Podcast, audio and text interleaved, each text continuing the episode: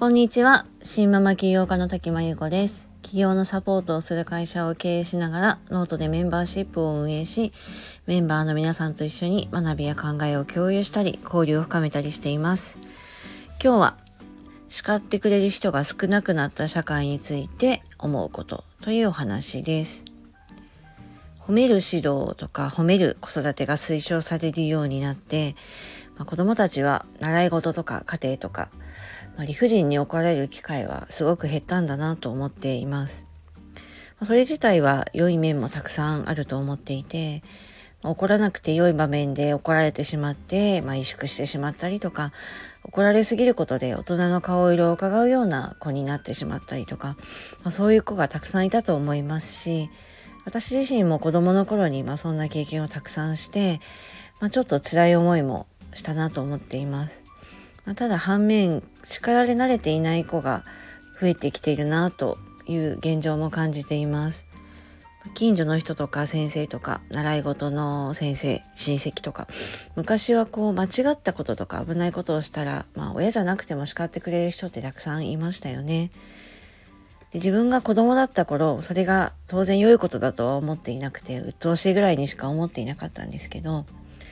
まあ、自分が親になって今思うのはそのありがたみっていうのをまあよく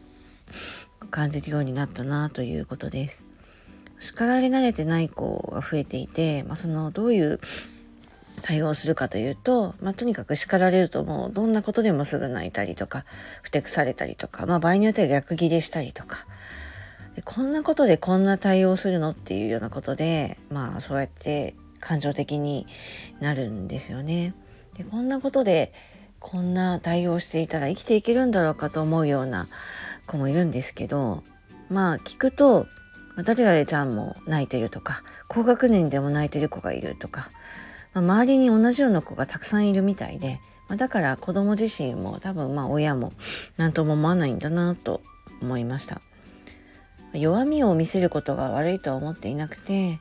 まあ、昔のこう我慢をするような時代が美徳のような時代にね生きた方から見るとまあほんとこんなことであの我慢できないのって信じられないようなことで泣いたり文句を言ったりするような子供が、まあ、増えているようには感じます。ただまあ我慢をしすぎて、まあ、心を病んでしまったりとか、まあ、それがいいわけじゃないのでこれはすごく難しいことで、まあ、ちょっと極端になっているなっていうことですかね。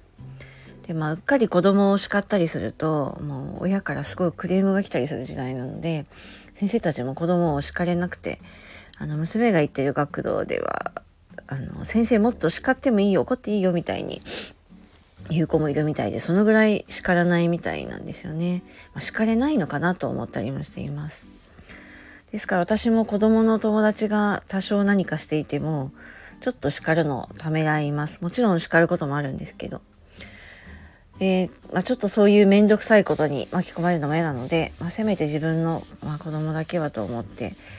まあ、叱りたくない時でも、まあ、子供のためにと思って心を鬼して鬼にして、まあ、叱ってることもたくさんあります。ただそれがちょっと重なると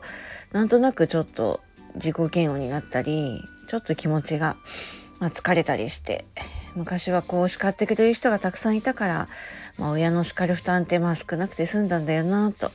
ありがたかったんだなと改めて思ったりします。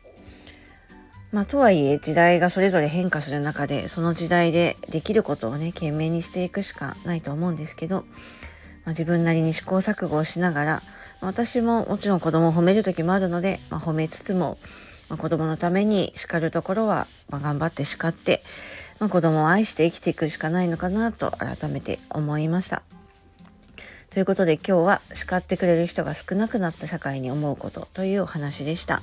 えこの内容はノートの方にも書いていますので、よかったらそちらも読んでください。えこちらのプロフィール欄からもノートにリンクしています。